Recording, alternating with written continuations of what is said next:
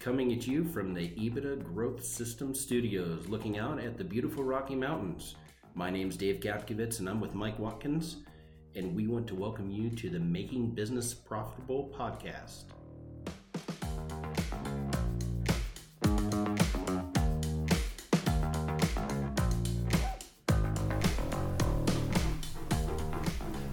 Good day, Dave. Good day, Michael. How you doing? I'm uh, trying to stay warm, man. We uh, had a drop in temperature here. We did. We did uh, let everybody know we do have a special guest. Uh, my dog is here again. So if you hear this crazy breathing in the background, it's not me. I'm not doing a podcast on a treadmill, and Mike is not doing jumping jacks. It's just I have a Bernese mountain dog, and I often call him a breathing mountain dog because he breathes very, very loud. So, uh, see what I mean? anyway, this is Jax. Jax is here with us today. He has a lot to say. So, what's going on in your life, dear Dave? I'll tell you what, we just finished up Christmas and how great it was. Um, as a parent with children in their 20s, uh, all my children are in their 20s now. All of them are legal to have a, uh, a drink. So this year, my son in law bought some Guinness beer and a bottle of Bailey's. Um, you know what you do with that, right? I don't. It's a drink called an Irish car bomb. Um, so you pour a, a beer glass uh, full of Guinness beer and leave about an inch on the top. And then you fill a shot glass full of Bailey's and you drop the shot glass in the beer. And then you have to chug it because it coagulates. so you have to so you have to chug it, and it tastes like chocolate beer milk. So Really? yeah, it's actually quite good. But the problem is, is uh, he bought a 12 pack of Guinness and a bottle of Bailey's, and 15 minutes later, it was all gone. Because it's so delicious, or because you guys were.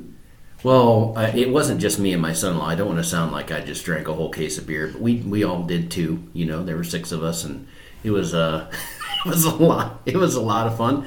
But if you want to peek at the Kapkevitz Christmas, that's uh, that's kind of what you get. that's about all. We didn't do that much drinking and all, but uh, we usually have a little bit of fun one night. Uh, nothing irresponsible, but as soon as someone gets even a little tipsy, we kind of back off. We don't like any. We don't like too much Christmas fun. You know what I mean? Yeah, well, that sounds like fun, though.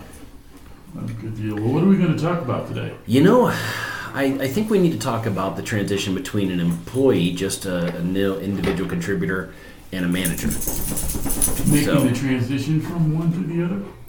Yeah, yeah, making the transition between an employee or an employee and an individual contributor, same thing, to a manager. Yeah. What do you think, Jackson? Okay.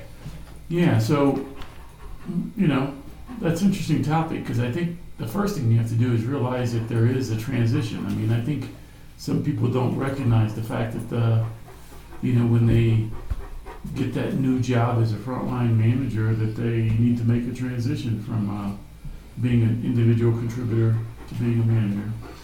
Yeah, we see a lot of times uh, people that get promoted to managers just because they're a great employee, and because they're a great employee, they just uh, they wind up in that position and they don't know how to act.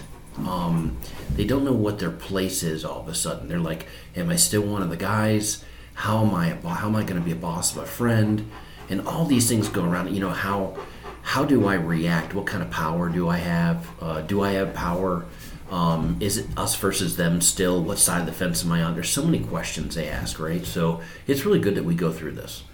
Yeah, because uh, you know, if you're a business owner and you're hearing this, um, it's it's it's not fair for you to uh, take an individual who was uh, yesterday, you know, just an individual contributor, and today you're going to make him manage a team, particularly if he's managing people that he was a coworker with Right. yesterday. It's not fair to not arm him with some skills, right? That's right. You have to, uh, you really have to usher that in. You have to be a part of it. So, um, as an owner, you have to set some boundaries, and we'll go through talk about this. But as an owner, if you're going to take somebody, announcements, clear guidelines, what that job description entails, what that person's going to be in charge of, who's going to answer to them, and and where his his or her role plays between you and the employees and and what you're going to let them do and, and you let that let everybody know that up front to where there's not a whole bunch of uh, cloudy water. You know what I'm saying? Absolutely.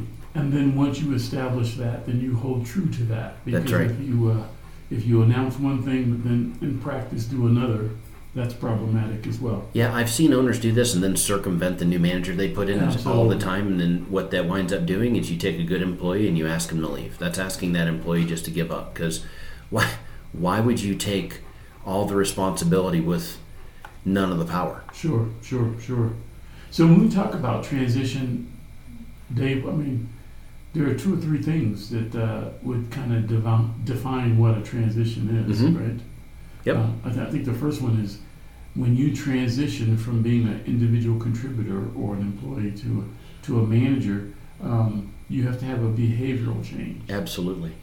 And uh, that means that, uh, you know, things that you did yesterday you don't do today. Uh, you know, you are leading or managing these people, so you can't badmouth the management or badmouth decisions because all of a sudden you are management now, right? That's right. And so you have to seek to understand, and then you want to pass that understanding on to the people who report to you. But you can't, you can't badmouth, you know, decisions. Yeah, that manager has to realize that they are in their roles and responsibilities. They are the bridge. You have ownership, leadership, and then you have the the employee base, and you're a bridge. You're a link in the chain that connects those two. So you can voice opinions upstream and say, "Hey, this is what's going on. This is how we feel. Can we do something about this?" And then downstream, if there's a whole bunch of complaining and grumbling, say, "Hey, we're working on that. This is what we're doing about it. We care about you. We're doing something. Hey, I know for a while I was with you. I understood. I understand how you feel. But now that I'm here, I'm kind of seeing that they really are doing something. So you go up and down the chain all the time to make sure you keep those two things together as one team, right? I, in fact, I would say that if you're curious as to whether you're doing this transition right, what you just described is is is a really good description of doing it right. Right. Being that bridge. But the, but the role and responsibility change is going to be something that needs to be clear and unambiguous. So if you've been promoted to a new position and you're trying to figure out what this is and what am I okay, I'm in this now what do I do? You should ask for clear, unambiguous expectations. If you don't have a job description, at least understand what are my expectations this week, this month, this quarter, this year. What do you want from me? What do you want out of this position? What is the what what would you call it good? What if you if I were to accomplish three things or what, that you would call good, and if there are three things that you would say are bad that I need to stay away from, give me some guardrails. Yes, because probably you're going to be asked to still produce. Mhm. I mean, it's, it's rare that you get to move to a 100% overhead role. Right. So you might have a 60 30, uh, 60 40, 70 30. I don't know what the split will be, but you will be asked to continue to produce. And then um, on top of that, you know, you'll be asked to, to manage your, your individual contributors or your direct reports. So that's- Absolutely. that's, a real skill change. Yeah, it is. It is. It's a total skill change. But you'll notice, Mike and I, when we talk about this, it's a bridge. It's the it is a bridge when you when you move into that. And the skill change, uh, the difference is now you, and we'll get into this more and more. But the difference is now you need to act. You need to you need to know how to craft an email properly. You need to know how to speak to people. And we'll go into that in depth. You need to know how to be more professional. You might you might slow down the swear word. We're, we talked to a lot of shops, right? You might back off the swear words a little bit. I would say, you know, people that don't ever swear, sometimes people have a hard time trusting those kind of people. So slipping up every once in a while is fair, but it, it but it's one of those things you, you should watch yourself. You should try to act like a leader. Act Sure. like somebody those that that team can look up to, right? Mm-hmm. And how you conduct yourself. So it's that skill change is more around management essentials and how to act, and we'll get into more of that. So, so let me ask a question: Why is it important to do to do it successfully or correctly? Well, I think uh, employee retention, you know, you've heard us talk about that on, on other podcasts. Um, it's impossible to find a good employee. It's easier to find a new customer than it is to find a good employee. So you have to retain your existing workforce. And um, so if you don't transition that frontline manager properly, then they're just going to run your good people away. I'll tell you what. Can I? Are you okay if I challenge that a little bit? Yeah, yeah. It's very hard to find an employee unless you have the best culture in town. If you have the best culture in town, where everybody's uh, everybody everybody's their brother's keeper, everybody has each other's back. Every uh, when an employee, when the janitor has a suggestion, the general manager, president, division president wants to listen. He wants to hear you, and people meet each other where they're at, and they want to understand problems and and the employee knows that the bosses care about them, and the bosses knows the employees are pulling the rope for them, and there's a lot of appreciation and the culture is we have a customer we care about our customer because they pay our paycheck and we're going to do whatever it takes fearlessly to take care of our customer when you have a culture like that all of a sudden you're a place that people want to work for Yes, but the, and I couldn't agree with you more. Um, but the manager, this frontline manager, is the keeper of the culture because when I'm a frontline employee, an individual contributor, um, I only have visibility to my manager. Mhm. I, I probably don't have visibility to the owner or CEO. And so if my manager is uh, advocating a culture of uh, you're your brother's keeper, um, we do the right thing Mhm. for the right reasons. Um, if you have an issue, let's put it out on the table. If you have conflict, let's manage the con- I mean, you know, it's the good manager who creates that culture that uh, is so attractive to people who aren't currently in your organization. You couldn't be more right. And and one thing, you got the us versus them them argument, right? But if if an owner promotes a manager and then just goes in his vehicle and leaves and he doesn't talk to that manager for 6 weeks, you know, the owner is failing that manager. You can't that's how you have an us versus them mentality is when there's so much distance between leadership and the and the people that are pulling the wagon, right? Sure. So yeah, so one major thing I want to emphasize here, if you're an owner and you put somebody in a manager position, right? You have to engage that manager on a regular basis. You have to coach them, you have to mentor them, put them through training. You have to invest in those people. If you don't, this experiment will fall apart. it does, Dave. And, and uh, what, what happens is if I'm an individual contributor yesterday and today I'm a frontline manager, if I don't receive the training and the coaching and the support, I just kind of default to my own, um, I don't know, my own devices. And so I'm going to end up at one of two poles. I'm either going to become a laissez faire manager who just ab- abdicates my entire management role and just Doesn't do anything. Doesn't do anything. Just sits in the office. Hey, I'm a manager now. I don't have to work. Totally, totally. And so, uh, let things fall as they may. Laissez faire. You, you're too easy. You don't you don't engage in conflict when you need to engage in conflict. You don't correct performance when you need to correct performance. I mean, you just you pass on all that. You either become that end of the p- spectrum, or you become the other end of the spectrum, which is a micromanager. You become Oh my. you know, yeah, you just become a monster. You just stand on top of people because I'm your manager now, and I'm going to make you do this. I'm going to make you do that. So that's The perfect picture of a micromanager is somebody that calls somebody up and says, I want to see your emails. I want to see what you've sent out today. I want to know exactly what you've done because I don't trust you're working. All of a sudden, you're telling your employee you don't trust them. Yes. You're telling them that they don't know how to do their job. And I mean, what when you're a micromanager at that level, or hey, you want, I want to see the last time you changed this tool. Yeah, I want to see the last thing you did. I, I want to verify. I know you measured all these parts, but now I want to measure them. You know, so when you start doing that, you start running people away. You go back to employee retention and culture because all you're doing is getting rid of people. absolutely. And so there are times when you need to be laissez-faire, even if that's not your personality. Mhm. And there are times that you need to be a micromanager, even if that's not your personality. In fact, the way it falls out is if you have a really good employee, we call them A players, you probably just give them the vision and let them go. If you have a really bad player, we call them a C player, then you probably need to micromanage them. But you need to you need to know the difference and know when to apply what. I'll tell you what. There's there's an art to management, and it's something that I, I always have to work on, right? Because I'm I'm I'm not necessarily the bull in the china shop, but I have I have that that gear, and it's a big gear with me. So, yeah, can you believe it? but the one thing as a manager, the art of being a manager is letting situations develop before you intervene, letting learning happen. You encourage learning. And, and oftentimes, since we're in that manager position and we know the answer, It's easy for us to just say, "Oh, it's easy. Just do that. Hit that button. Hit that button." Instead of saying, "Hey, how do you think the best way to do that is?" Or really, tell me more. Help me understand. Those kind of questions are so powerful, and for any kind of manager, that's the art in management. Would you, wouldn't you say? Yes, because uh, when you allow them to develop like that, you find out, hmm, maybe I wasn't right. Right? I mean, you got smart people. You hired smart people. They're doing great work for you. You move them into a management role. They don't all of a sudden become stupid. I mean, they have ideas. They have vision.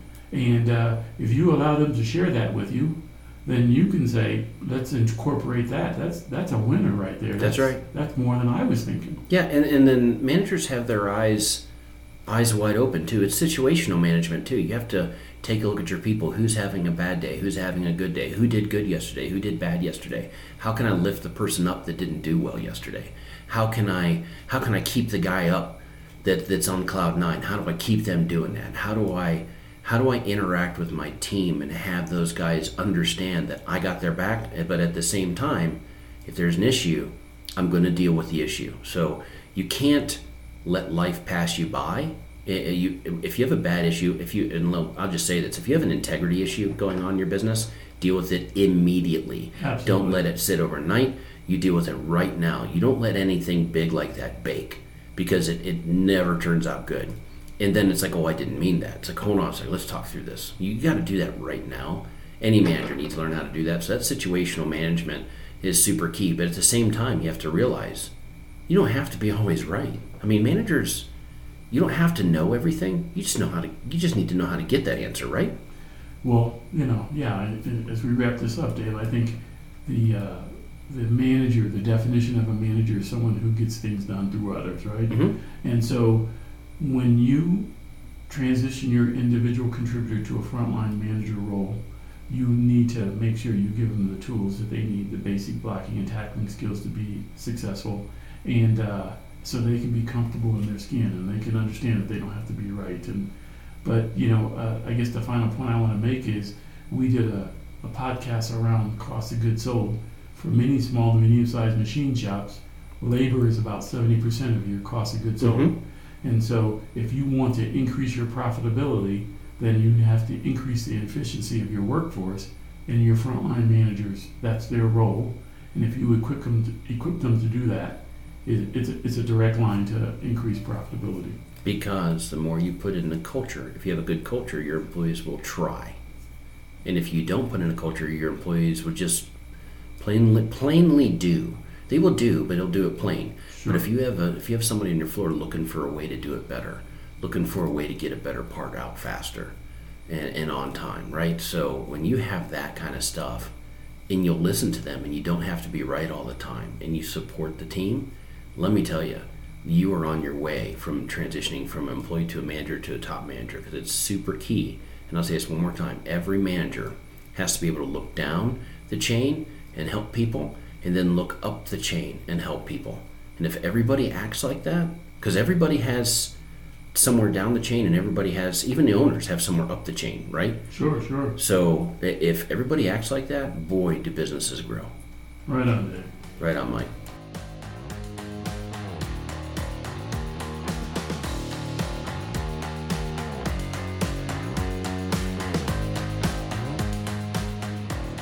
Business Profitable podcast is brought to you by E Square Marketing.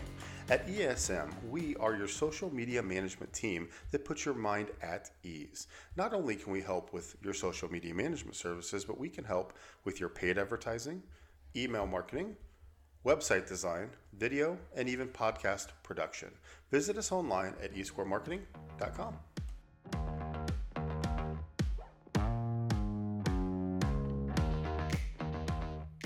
We at EBITDA Growth Systems do what we do to impact lives through improving business performance. To get access to our content or engage us in any way, you can reach our contact page or any of our information on our website at www.ebitdagrowthsystems.com.